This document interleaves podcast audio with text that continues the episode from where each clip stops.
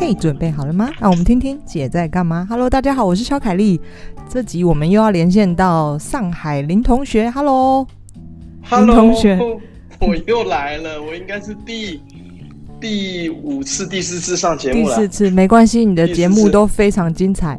那今天为什么要请到你？Okay. 是因为上次我们呃上一集我们录完聊天结束之后呢，我就跟他讲了一个我最近。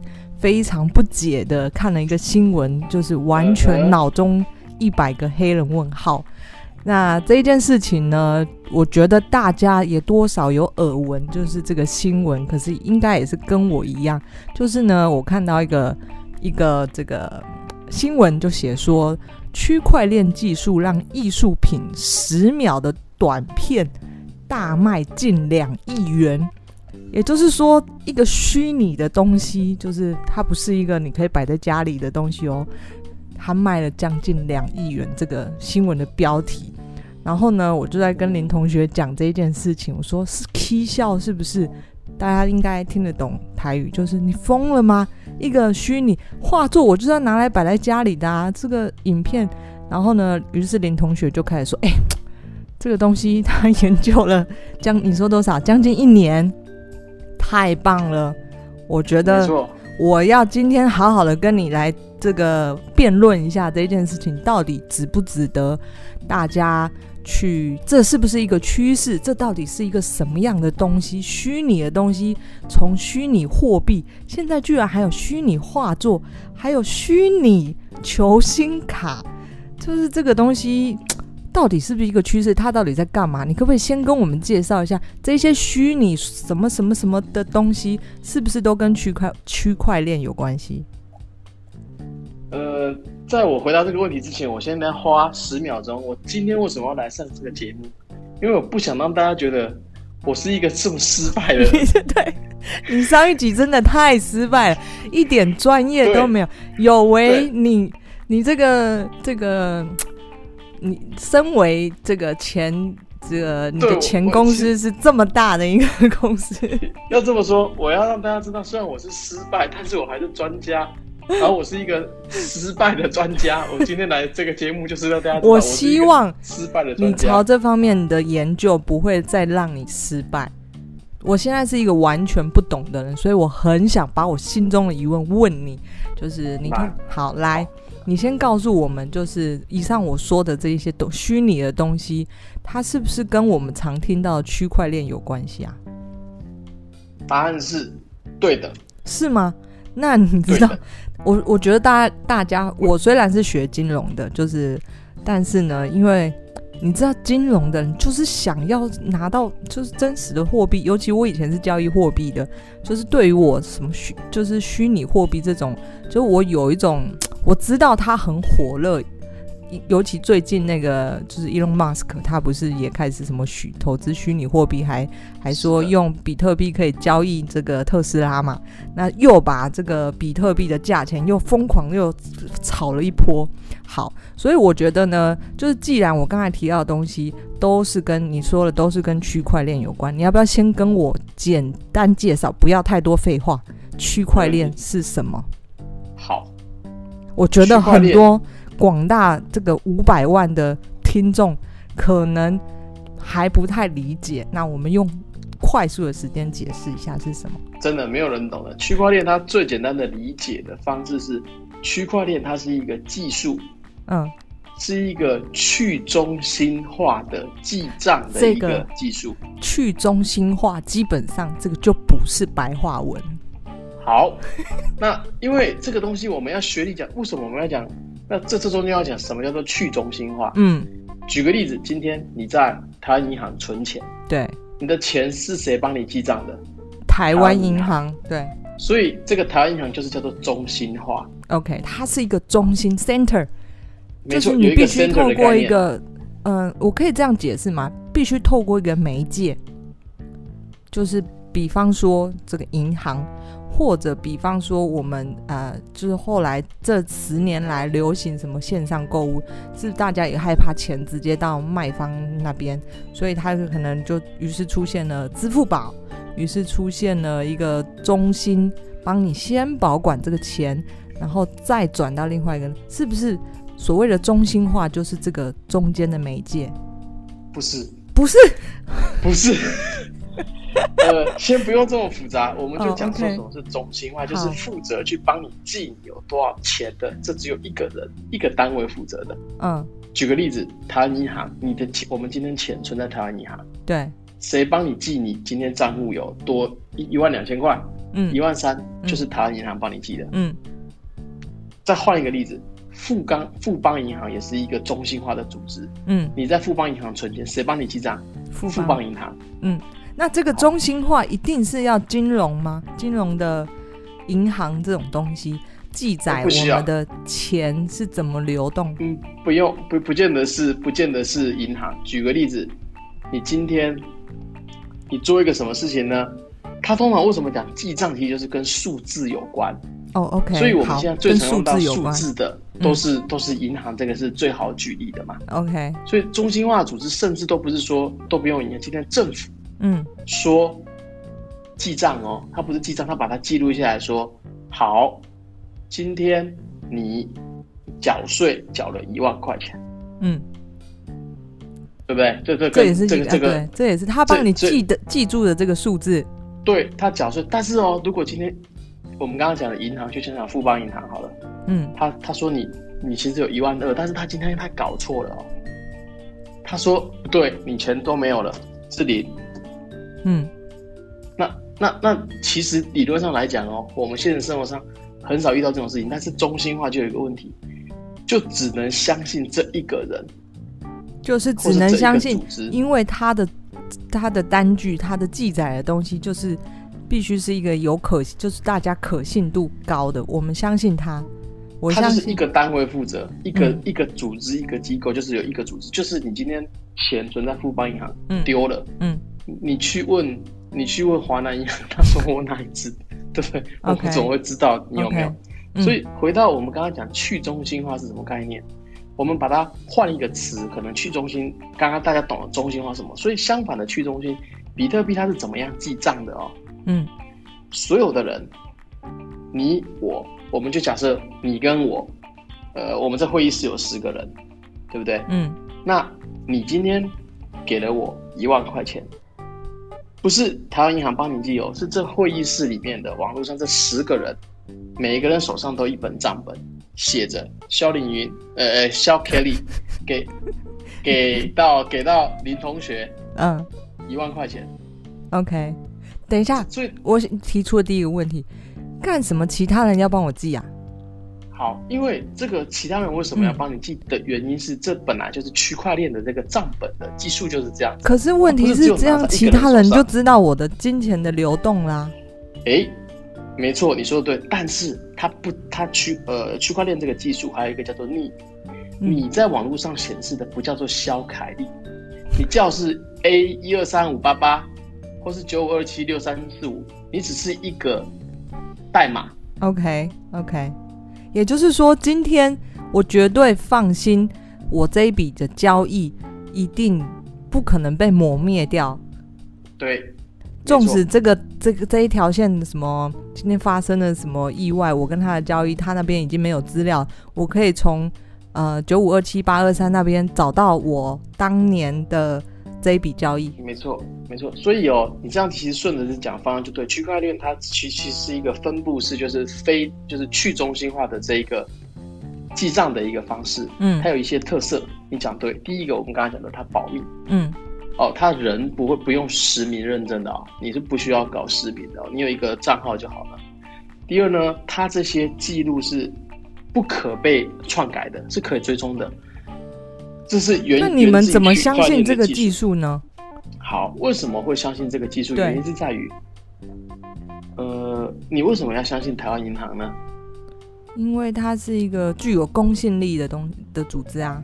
好，那我再换个话问你哦，那为什么你要持有台币或美金呢？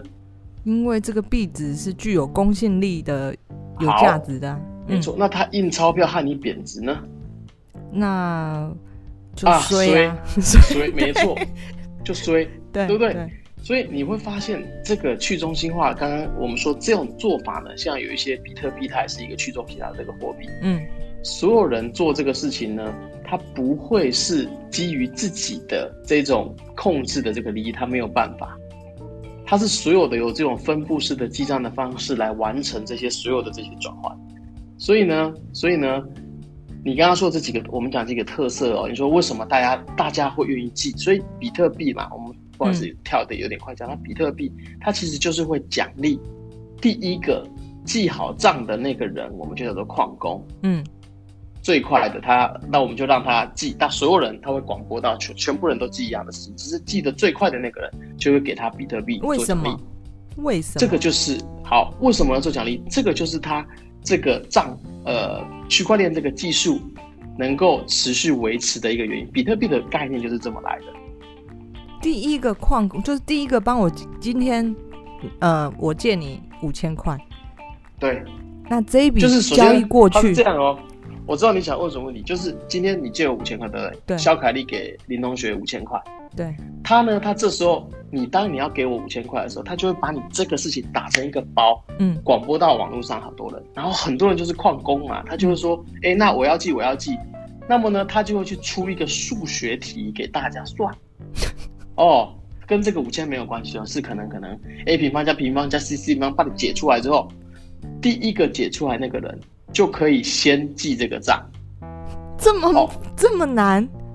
不是，对，然后是等一下重点，我先插个话，想要去抢这个封包要解题的人，是所有有注册的人吗？对，你可以理解为所有有注册的人，或是所有在这个网络上面，OK，在愿意挖矿的这个，虚拟世界的这些人，对，没有错。就我们讲这回忆室的十个人，好了吧？Okay. 我们就当成全世界这十个人。好，好，那他哦，如果是他算第一个算赢的。他就可以把这个有这个在记账这个第一个记的这个权利，那系统就会去把这个比特币奖励给他。就是这个系统的运作的机制，这个机制运作的机制，游戏就是这样子。对。那大家为了要就是拿到这个奖励，就是这个一个比赛、一个竞争的概念，一个玩游戏，这就是挖矿，这就是挖矿。那到底谁那么有闲工夫要去解这个数学谜题呢？所以解功夫的不是人，他是大家是用服务器，就是用电脑去挖矿，okay. 他不是人去算数学，他其实就是只是说，你就是呃，他会出这个题目是为了让你证明你的你这个算力，就是你这个答案是你你算出来的，证明你之后你就可以记账。但是他这个记账只是说这个人最先，他所有人同步最后在每个人账本都会有。也就是说，第一个解出来的人，好，答案解出来了。那他就是第一个记到这一条，你我借你五千块，但是同时间这一个记录就会被发布到这个会是另外全部几个人的账本里面。对，然后每个人都的账本上都会有了。OK，那第一位就得到了奖励。对。那奖励就是，比方说是比特币，这个就是奖励就是比特币，对，零点零二个比特币，类似这样子，就由这个系统这个机制去发奖金，发比特币给他。是的，那这个就是唯一一个方式创造出比特币的，没有办法其他的生产啊，印钞票啊，印比特币啊。呃，没有办法。当然你可以用你的钱去买，那是另外一回事哦。我们就讲货币的发行，嗯。比特币的发行，现在它总共会发行两千一百万枚，现在是发行了一千八百万枚。它有一个它发行的一个机制跟逻辑，它不是无限的发它不会像美国像拜登无限的印钞票救经济，让美元贬值。没错，这个机制 OK，像比特币啊，我们听过比特币、以太币啊，你说的刚刚比特币有一个上限，这个上限是。发明这个币的人定出来的吗？还是是的，那位老兄叫中本聪，大家可能也都听过。就他发明的时候，就把区块链这个技术的逻辑跟比特币的上限都定义好了。嗯，这个游戏就是姑且称它，就这个游戏，它已经定好了。哎、欸，好，好像暂停了。好，听得到吗？可以，来，可以，OK。好、哦，那你看哦，这样听起来好像，哎，大家绕了半天，那到底到底这个区块链是一个怎么样的技术呢？对，区块链呢，它其实是我们讲，它是一个不是一个人记的，是所有人分布式的，非去就是是去中心的，大家一起记账的一个技术。嗯，它这个技术有什么优点呢？就是我们讲的可以保密，然后也我们记下来这些事情是没有办法被改的。为什么不能被改？你不可能把这十个人、一百万个人的账本都改了。嗯，你要是要要改改这个台湾银行，他就把台湾银行这一本账本改了就好了。它也就是说，这个东西越多人参与，它的可信度越高，是这个意思？欸、对的，是这样子的，没有错。嗯，是这样子的，没有错。所以，而且它这个东西为什么它叫区块链？是你你刚刚借我五千块这个事情，我被记在一个区块封包上。对，哪天呢？我要呃林同学要借给王同学两千块，会跟在这个封包之后第二个封包，它最后就像贪食蛇，好多个封包，所以每一笔交易在网络上的都是可以可追溯的。但这个交易，这个交易不限制，就是交易比特币。还是说就是比特币而已，就是比特币而已。因为我们刚刚讲的这个呃，我们讲的区块链，区块链其实可以应用到很多，任何一个币都可以都会记录。但是我们就假设就是比特币好了。嗯，你用你今天跟台呃跟富邦银行这个交易，它当然不会被记在这上面。对。但是只要你有用到区块链这个技术做的东西，无论它是一个币也好，嗯，无论是它一个证书也好，都会有刚刚这些特性。OK。可追溯、不可改、分布式、去中心。好，嗯，这个是比特币的特性。那我又有一个问题了：为什么大家会去追逐比特币？就是哎，会去会去玩这个游戏？那它为什么就会涨价？我们明明有一个实质的货币可以用，嗯，那大家为什么要再去拥有这个虚拟货币？而虚拟货币为什么？那我好，我们就是疯狂大家去追逐。我们知道，就是东西嘛，就是你刚刚说它是有一个呃一个稀少性，就是它不是无限可以被被复制。那呃需求越高，价格当然就自然的飙升。但是就是回过头来，我想，我们明明就有货币了，我们干嘛还要去追逐这个虚拟的货币呢？这个问题问的太好了，所有人都这样问，就说 我是不是一个很好的主持人？非常好问题，因为你这个就真的确实是我以前也想问这个问题。对，我们其实仔细想一下哦，一个货币，对，你持有一个货币的目的是什么？买东西啊。想一下这个，哎，买东西对不对？对啊。那这个货币可以代表你的什么？我的财富啊。你的财富嘛。嗯。所以呢，你会希望这个货币怎么样？升值啊。升值。嗯。那你会希望？这个货币帮你保障的这个国家是一个很很强啊，很强大的国家，币值就是要很强势啊，像现在强势美元啊、英镑啊这些强势货币啊。好，嗯，所以你看，首先货币的呃用途是承载你的财富，它这是一个数字的转换嘛，对，就持有一个可以代表你财富的一个货币，嗯，那你希望这个货币很强很好。而且最好大家也认可，然后他也不会耍赖，整天给你印钞票。嗯，哎，你有没有发现这些东西好像比特币都可以耶？哎，第一个，我们刚刚讲它去中心化，所以不会，它它发行量就是有限的。嗯，它不会因为货币供给增加造成你这个钱的贬值，嗯，对吧？嗯。第二个，那这个东西大家认不认可啊？如果你今天买一个什么津巴布韦币，那可能明天就亏死。哎，那比特币现在。Air Mask 或是各个现在包含 Visa 也都接入比特币，所以它是一个大家都能够认可的这个货币。嗯，那么呢，除此之外呢，这东西它做货币，它现在可能也在升值，虽然它的波动很大，但是你会发现说，你把你的这个财富用这个比特币这个货币来承载，是可以满足你任何一个对货币这个需求的。因为我们不用觉得说它很虚，其实货币是任何一种东西都可以变成货币。甚至我们以前讲黄金金本位，呃，以前我们把黄金做本位，当然有它的这一些它的价值上面所在，但是它最后还是是承载这个价格上的一个东西。那么黄金，我觉得插一个话，你你的举例也黄金这个蛮好，因为黄金也是它有稀少性，欸、没错。那而且、嗯、我告诉你，黄金有个特色哦，黄金的比一个好的能够保值的东西有一个最重要最重要的事情，它不能无限量一直大量的供应。对，这个是人都知道。对，所以黄金它每一年哦，其实每一年大概它的新的开采出来的黄金都不会超过存量的百分之二。嗯，所以黄金非常非常稳。你可以看从黄金以前到现在都是涨价，因为每一种货币都印的比黄金多太多了。对。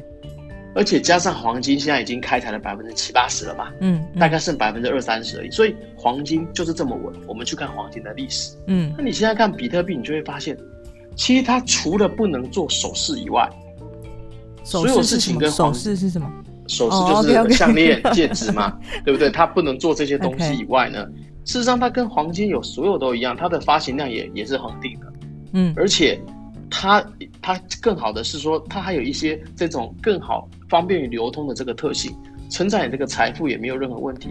所以，可是最大最大的一个问题就在于公信力的问题，就是这个大家承不承认它是可以是属于一个有价值的东西。金当然这个无可话说，钱币货币 OK，今天一个虚拟货币它要变成像。这个贵金属一样是具有价值的东西，我可以用这个东西要跟你买一个东西，这个是需要经过这个这个这个公信力，是不是短时间可以可以达成的？呃、对他，他没有办法。我们就举个例子好了，嗯，像现在呃，我们知道美金一直以来从从一九多少年以来都一直是这个呃，反正国际货币的嗯强势货币，或是所有人的世界的中心货币吧。那今天呢，就是因为美国非常非常的强大，嗯，那加上它这个货币，当然国家强大有它的保障，所以它一直有这个公信力在，嗯，那那曾经呢，现在人民币其实也想要变成，他们也打算去做成一些这个就是取代呃美金的事情，但是你会发现哦，这东西是需要很长很长很长的时间跟积累的，嗯，几几年前的比特币，最开始我们刚刚讲挖矿哦，最开始他中本聪发明了这个游戏之后。没有人跟他玩，你知道吗？他就自己一个人默默的开始挖矿，他就开始挖嘛。那挖挖挖，他自己都挖了一百万个货币了吧？应该挖了一百万颗比特币了，才有其他人陆续开始跟他玩这个货币。因为所有人觉得这个东西，比特币只是一个游戏，就是一个对网络游戏。我听起来就是一个网络游戏啊，就是像我我们任何玩手游或者什么，你要买宝物或什么。就是它就是一个网络游戏啊，对，它就是像是一个网游，嗯、然后它挖了一堆之后，才是因为有它有这些，慢慢的逐渐被认可，因为它有一些，我们会发现，我们看到比特币，它跟现在货币还是讲的，它有一个去中心化。为什么这么重要？它不会被一个幕后黑手给操控，给操控，嗯、因为我不会有人印钞票啊，我就两千一百万这么多，我不会有一个人说我今天增加货币供给啊，你就贬值，嗯，所以其实。我们纵观货币的历史，以前的以前的这个皇帝都会怎么干，你知道吗？他把一个钱里面的金跟银的比例越变越少，就通膨。对，他就把人民的钱挖到自己口袋里了。对，或者是说，跟现在的美金，美国其实现在的各个国家都在做一样的事情。嗯，但是这个事情比特币不这么干。可是你们不会怀疑说，会不会有一天骇客入侵了，开始制造假的？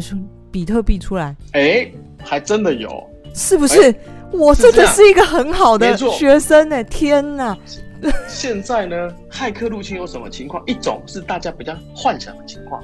我们刚刚不是说所有人的账本都一个人都一本账本，他改不了嘛？对，对不对？对。如果有一个很强很强的骇客啦，把所有人的全世界的人的这个账本都改了，对，是不是？就改掉了？对啊。哎、欸，没有错哦，这样是真的改掉。但是你要想哦。这个骇客他的计算的算力哦，嗯，计算机的一个算力，就每秒可以算多少数学这个事情，要超过全世界这些计算机，你觉得可能吗？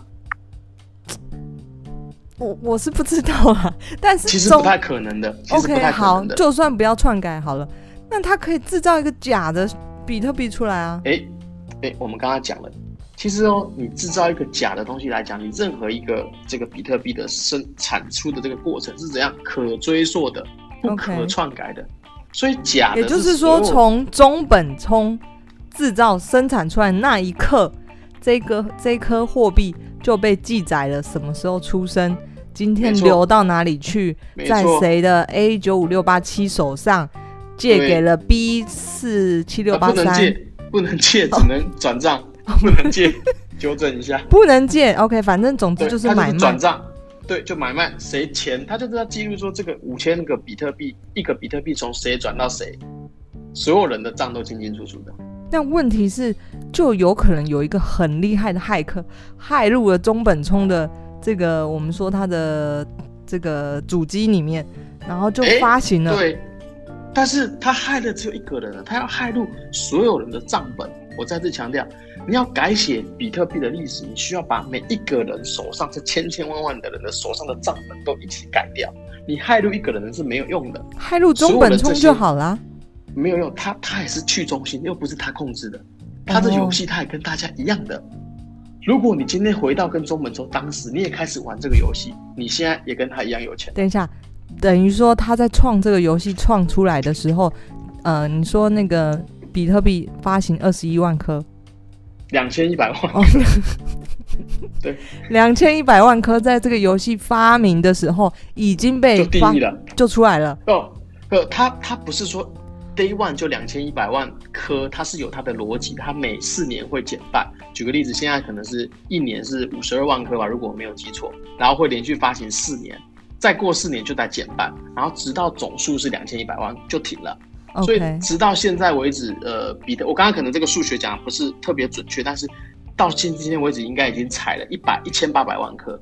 一千八百万，OK，它是递减的，一开始会比较多，后来越来越少，越来越少，越来越少，嗯，嗯，所以它大概可能接下来还还会挖二三十年吧，就是你要获得比特币的新的比特币，就是要挖嘛，嗯，就是你要我们刚才讲，你去算数学，你要你要配一个很很好的服务器，嗯，哦，然后我去算数学得到这个新的比特币，所以很强很强的工程师就、哦、没有办法，原因是什么呢？他今天不是对抗一个台湾银行而已。他是对抗全网的网民，你怎么可能对抗得了呢？你怎么可能算数学赢得过这么千千万万的人？没错，绝对不可能，绝对不可能的。Okay. 那矿工就很少啊。对，矿工其实不，其实矿工不少，矿工非常非常的多，因为大家这可以赚钱嘛。嗯，你采挖到这个，就跟你挖金矿一样啊。你再想一下，我以前我去给他开一个货车，我去西边挖那个土。挖出来，我把它淘淘淘淘出来有金，对不对？嗯。那现在的怎么怎么挖呢？我去配置很好很好这些的我的主机，包含这些显卡，嗯，去算数学啊，嗯，算数学算算算就可以挖到零点零零几个比特币作为我这个记账的这个奖励，嗯。其实它跟以前的开采黄金是一样的，嗯。所以所以加上呢，它这没有一个人去控制，所以你害入谁电脑不影响，因为你害入任何一个人的电脑，你都改不了所有人的账本。嗯，你只是改了你你的这一本账本而已。你要这个事情要成立全网这一千万对抗全部的参与者，没错，是的。那这个就像我说，回到我最初说的，越多人参与，它的可信度越来越高，越来越高。对，是这样吗？接受度越来越高。嗯。而且呢，那你刚刚回答你，那他的山寨怎么山寨的？他的山寨是怎么山寨的？有一些山寨币，他就把中本聪当时写这个比特币的代码拿来给他改一改，稍微优化一下，对，就变成叫做什么狗狗币、猫猫币，那那就是另外一个游戏了哦。等一下，等一下，真的有狗狗币啊？我们 Elon Musk 狗狗币，对啊，所以这个就是由那个中本聪他的手上这个代码去编程，重新把它变成一个。一个新的游戏，我们可以这样理解吗？它这个代码就没什么，没有什么改吧？我，不是，我不是说每一个后来的币都这样子，后来有一些出的币也是更革新的哦。只是现在的后面很多这种反正很很烂的这个币来，比如说也是叫做有一个叫做比比特大陆的这个币吧，应该是 B、嗯、B C 什么，反正开头都一样。嗯、然后他就是把那一组原本的代码嗯改一改。然后也发了一个，就是就像你讲黄金，那我就发一个叫做白银币啊。对。但是呢，它的问题就是它不受大家这些的认可，所以它的价格可能里面这个价格可能一开始高了。为什么呢？就是同样是虚拟货币，凭什么比特币它就有它的价值存在？那我因为嗯，因为比特币跟黄金是一样的，跟美金是一样的，它等于是数字。货币里面的第一个锚定货币，或者说第一个大家认可的货币，嗯，就有点类似你现在要出一个一个货币是能够干掉美金的，非常非常困难，嗯，或是你要找到个东西可以把黄金干掉。他说，那为什么不用不用蓝宝石，不用什么乱七八糟？这是因为历史的严格跟它这个可靠性跟它的这个呃沉淀了这么久了，嗯嗯，所以你现在随便发明一个币哦，如果你只是发明跟比特币一样的币，叫做狗狗币，什么比特比特小币这些东西没有用的。所以现在后续的这些，这可能未来再说了。啊对啊，很多币。但是后来这些币为什么有些人也会转，跟觉得这些币也有一些价值，是因为后续的这些货币哦，它还有除了货币以外的功能。OK，除了就是我刚刚提到的这个，比方说我们从钱币这件事情转到了其他的的产品身上，是这个意思吗？没错，它可能。你可以理解为它是一个呃更复杂的货币，就像是我们讲的以太坊的以太坊币，这是现在人家很多人都称之为比特币二点零。它除了有比特币，它也是基于区块链这个技术的币，嗯、所以这些什么去中心、不可篡改都一样，嗯，嗯挖矿反正都一样，嗯，都是大大同小异，嗯，它记账也是大家分开记，嗯，但是它除了这个东西，它上面它这个币的上面还可以写个代码，是智能合约，OK，智能合约就是说。发，例如说我们两个赌赌球呗。所以以太币它也是一个币，只是它附带了一个功能。没错，这都智能合约。嗯，它这个币是可以做到这样，比特币做不到的哦。比特币是今天我跟你赌球，我说德国队赢了。嗯，假如说赢了，我给你一千块，一千个比特币。嗯，德国队输了，你给我一千个比特币。这东西比特币本身这个机制是达不到的，我们只能找一个第三方担保。嗯，但是以太坊这个币它本身就可以做到了，你就等于是在他这个游戏里面写上了这一条，我们两个都 OK。那德国队到时候赢或输了之后呢？没错，钱自动打过去。没错，这就是他做一个多一个这个智能。哎，他很聪明哎，这个很重要啊。没错，很重要。所以现在很多人都觉得，哎呀，以太坊这个币要超越比特币了。好，哦，有人会这么，很多人这么觉得。太精彩了！我觉得这个这这一集根本就是精华，就是因为我也是一个从我大概是跟你开录前的五分钟快速的浏览一下，然后呢，但是这个短短的三十几分钟呢，就解开了我对于虚拟货币的疑惑。那你最后节目最后，我们当然还有下一集、下下集聊聊其他的虚拟产品，但节目这一集的。我觉得对于虚拟货币的介绍，你最后给我们下帮我们下一个总结一下，总结一下。第一，如果大家要投资这个虚拟货币，要注意什么？就像你刚才说，哎，什么有的没的币，一堆狗狗币、猫猫币、猴子币什么？那是不是现在所有虚拟货币我都可以去投资？或者是呃，它到底真实呃什么样的人最需要这种？就是你可以去投资这样的货币，到底一般人？嗯 okay 能不能去？就是有真的有必要去参与吗？